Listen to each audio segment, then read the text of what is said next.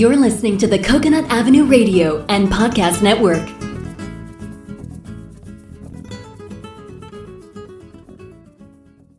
Welcome to Out There on the Edge of Everything, the show that examines, helps you understand, and effectively deal with the interesting edges of life.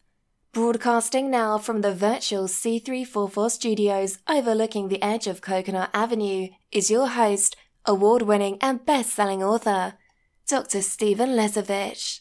Hi, this is Dr. Stephen Lesovich out there on the edge of everything. This episode is entitled Interview with Mr. David Mariani of Basketball.biology, a health and fitness coach and celebrity trainer from the LA metro area. Welcome to the show, David. Thanks for having me. Here we are again on January 1st, a day people typically make New Year's resolutions.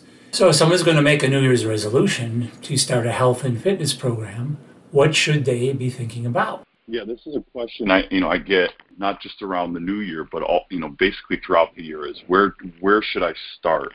Whether it's young athletes that have no experience with physical training, or it's pro athletes with a ton of experience, but maybe experience that has led to injuries. So they're looking for where to start. And the, the simplest, least evasive way to start getting results is to start by walking backwards. And when that becomes easy, either adding resistance in the form of a sled or a hill, speeding up the pace a little bit, but then also the tibialis raises, which is what I will consistently go viral for. The tibialis is that muscle opposite of the calf muscle, and it's often left untrained. So backwards movement and the tib raises, if regardless if you're looking to play pro sports or if you're just looking to get pain free or improve on your fitness, that is where I recommend everybody start. Wow, so that's very interesting. Just walking backwards until they're pain free and exercising the tibialis muscle opposite the calf. But then what would be the next step? I would start them on backwards movement and tib raises, and then depending on their level of pain or performance, then you can kind of build on it. For a lot of people, and some of you that may be listening, the backwards walking and the tibialis raises may be all you can do pain free, whether you have knee injuries, hip injuries, back injuries. That might be all you can do, but just those two things alone can have a, an everlasting impact, especially if you maintain them once, twice a week. And then based off of, all right, does does this uh, individual have pain in the knee or the hip? We're still building from the ground up, but how we program will be a little different. So I don't tend to do one program for everybody, but within the programs that I have, because I work with a lot of different sports, they're all relatively the same. And it looks like it's essentially reverse engineering any type of athletic movement and strengthening in that reverse. Um, and I will have an online program that people can set can sign up for this year, something that I've had in the works. So now with the recent adjustments that we've made in society, COVID with the with the pandemic, the online becomes that much more important, and that will be not one size fit all. It'll be people coming in and, and uh, inputting where there may be pain, where their history of injury or their history of performance training, and then I take that data and I look at the athlete or the person um, and I assess what okay what what needs to be done and what can be what can be sidelined until we can get pain free and then we'll bring it back. That's a very interesting approach of having the person just walk backwards and stretch out a few muscles to be able to move forward within the new year within their own health and fitness program. I'm speaking today with health and fitness coach and celebrity trainer, Mr. David Mariani from basketball.biology. So, how do you get your clients to stay motivated? Everybody has little things that you can kind of harp on that will get them going. Some people, they're a little more goal oriented, so you just remind them, hey, we set these goals you have to do the backwards movement, you have to do the tib raises, you have to do the other exercises. And usually that will work. But some people, some of the athletes have been brought up in a way that they only really respond to negative reinforcement. And I'm not a huge fan of negative reinforcement. Actually, I don't like it at all. I have had situations with certain athletes, especially at the highest level, where they don't respond to just kindness and care. The the goal to get somebody motivated, sometimes you can just give them positive reinforcement and that will do it and sometimes you need a coach to negative reinforcement. I'm just able to provide tools and guidance with the backwards walking, with the tib raises, or whatever it is, and versus what they need to do on their own. That's an important point because you as an athletic and training coach and me as a life coach, we provide tools to our clients to actually allow them to do the work on themselves. And they are the ones that actually have to do the work using the tools we provide. I will follow up and I will check on people, but I don't babysit. And that's uh, what kind of makes me a little bit different than most trainers is I if I find there's a need for babysitting, then I think that maybe the goals aren't aren't aligned where, you know, I want to help but I don't want to enable. I want to be able to provide tools, but I don't want to hold the hand of every athlete, you know, going forward um, for long periods of time. I ask about the pain because I want to just not just to know exactly okay what, what are we dealing with, but also I want them to understand that I do care about them as more than just a millions of dollars on their contract or their or their fame. I care about them as a as an individual pain. It's unique. It ties us all together. You know, I think by the we've all dealt with some type of injury. We dealt with some type of pain. So it does bring it grounds us and it and it, it fortifies that relationship and that trust of I've been through this. I know what it's like to to battle injuries and pains. So how do you measure progress when you work with your strength and conditioning clients? Yeah, so there's two spectrums. The first one, and this is, you know, this is becoming ever more prevalent regardless if it's an amateur young athlete or a pro athlete, the first goal and marker is to get them pain free because 99% of the athletes I've worked with have had some type of injury, some type of pain that's consistently bothering them. So the first thing we attack that we measure is the pain, and that's more of a feel than a than a numbers thing.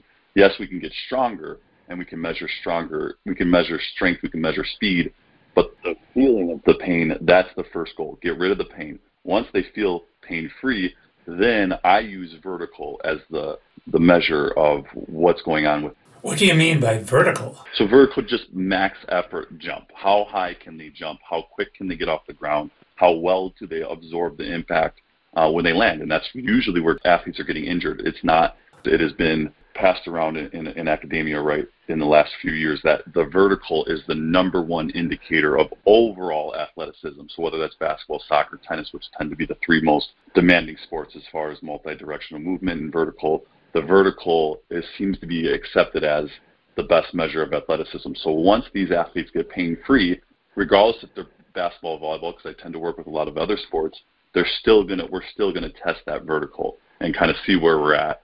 So is the vertical the best measure of progress for all types of athletes that you train? You know, I work with more anaerobic sports, so the baseball, football, basketball, these sports with more short burst of power output. Whereas, you know, some someone like yourself with the expertise in long distance, I wouldn't test a long distance runner on their vertical as the only measure of athleticism. I might still test it, but there's a direct correlation between long distance and a decrease in vertical.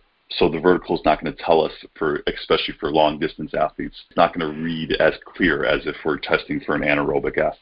So how would you then measure the progress of someone who is a long distance runner or someone who's involved in sports that are more aerobic than anaerobic?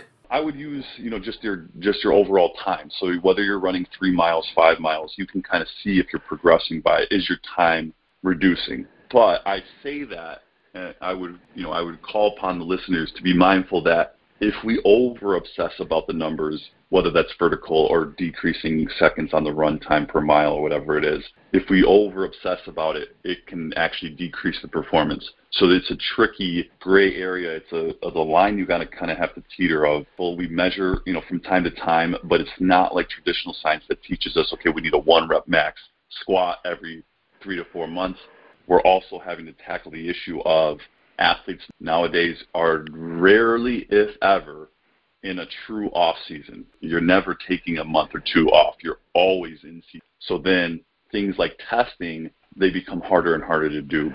That is very true, and a lot of sports overlap. My daughter was a three sport athlete. She was an AAU basketball player. She also ran cross country and track.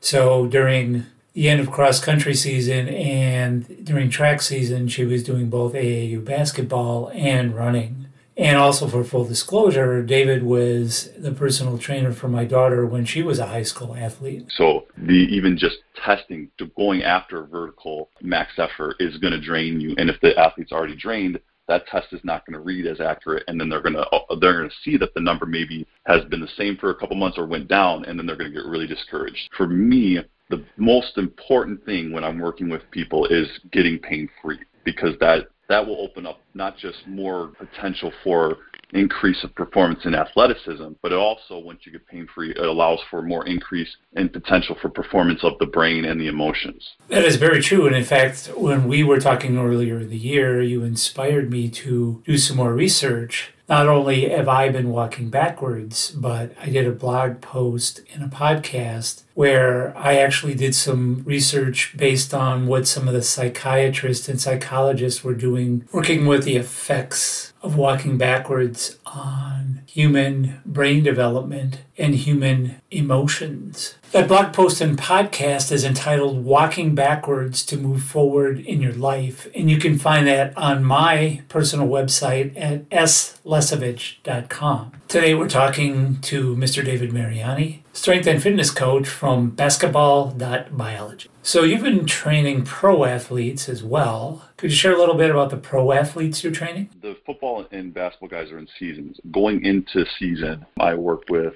Spencer Dinwiddie. He plays for the Mavs. He is from LA, and that's where I've been off and on the last three years since I moved from the Midwest. Yeah, awesome guy. He's on the rise. He's coming out with his first player edition shoe at 360. Uh, it's not it's not sports, but Diplo. He's a very popular DJ musician. Worked with him at George Foreman III has a gym in Calabasas, so I've been able to work with not only Diplo but a guy named Ruckus, uh, who's another DJ and very popular, and then also Dzeko um, who had Jackie the song called Jackie Chan with Tiesto that was number one at one point. Um, so I've been able to work with also some of the non-athletes. But yeah, I've had to work with Arike Ogunbowale. She's uh, number three scorer, uh, number three in the scoring for the WNBA. And pound for pound, I try not to throw too many opinions around, but pound for pound, I think she's the best basketball player in the world. For those of you who don't know, Arike Ogunbowale was the woman who hit the three-point shot that gave the Notre Dame women's basketball team the national championship in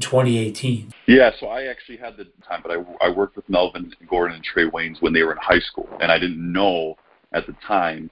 Um, I knew that they were freaky fast. I didn't know that they, you know, they were projected, you know, to get both drafted in the first round. But for those of our listeners who don't know who Melvin Gordon and Trae Waynes are, Melvin Gordon is a running back that played at the University of Wisconsin and has played for the San Diego Chargers, the Denver Broncos, and the Kansas City Chiefs. And Trae Waynes went to Michigan State and he played for the Minnesota Vikings and the Cincinnati Bengals in the National Football League. Um, but working with Arike has been one of maybe a little partial because my sister was a very good soccer player, and I saw how girls' uh, sports are kind of uh, an afterthought.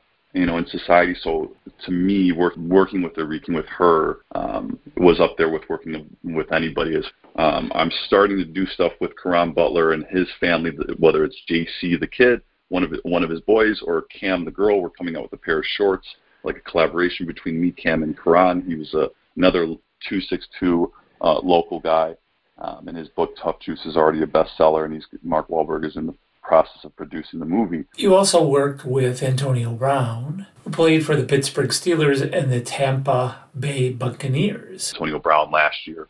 Um, they reached out because they saw one thing that stands out is the legs. They they you know they they want to build their legs up, but I also you know speak about getting pain free, and that's probably the one thing that was a little surprising to me at first. Probably be surprising to most people listening is that uh, some of the best athletes in the world their bodies are broken down considerably. And I u- usually reference the Antonio Brown situation because it was so public and they kind of media took uh, jabs at his mental health for quitting in the middle of the game. But the reality was, I was I actually held his foot and ankle in my hand, and I looked at the X-rays, and it was as bad as a foot and ankle as somebody that had, had uh, essentially been to war. He, when he's running on the field and he's catching touchdown passes, he looks like you know he's not in pain. But the reality is, is you know, Pat McAfee, he played with the with the Colts. He has one of the biggest podcasts in the world right now for sports. He's kind of opened up this conversation about letting the general public know that they're doping them up before they go out. So and what they were doing was Antonio was they were giving him drugs so that he could play and not feel the pain. It doesn't heal the foot and ankle, but I do want to share this story because it is fascinating. The first day I go to Fort Lauderdale, which is where Antonio Brown's gym the house was or is, and he recently had won a Super Bowl with Tom Brady and the Buccaneers, and that was um, I go to I fly from LA to to to Fort Lauderdale because he messaged me on Instagram and said, "Can you get on the the, the quickest flight here?" So I I went straight from LA to to Fort Lauderdale, and everything was going smoothly the first day.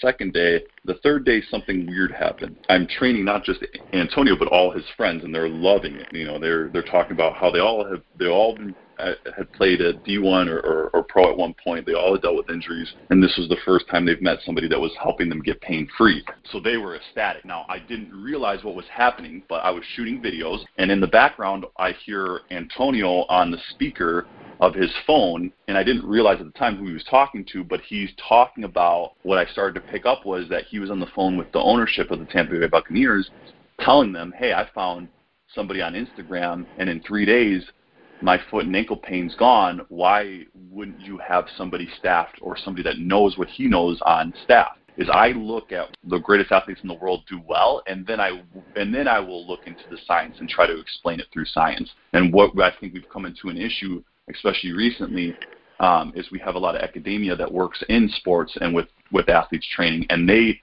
reference academia first, and they sometimes almost sometimes not not just sometimes but almost always will neglect what the greats are doing.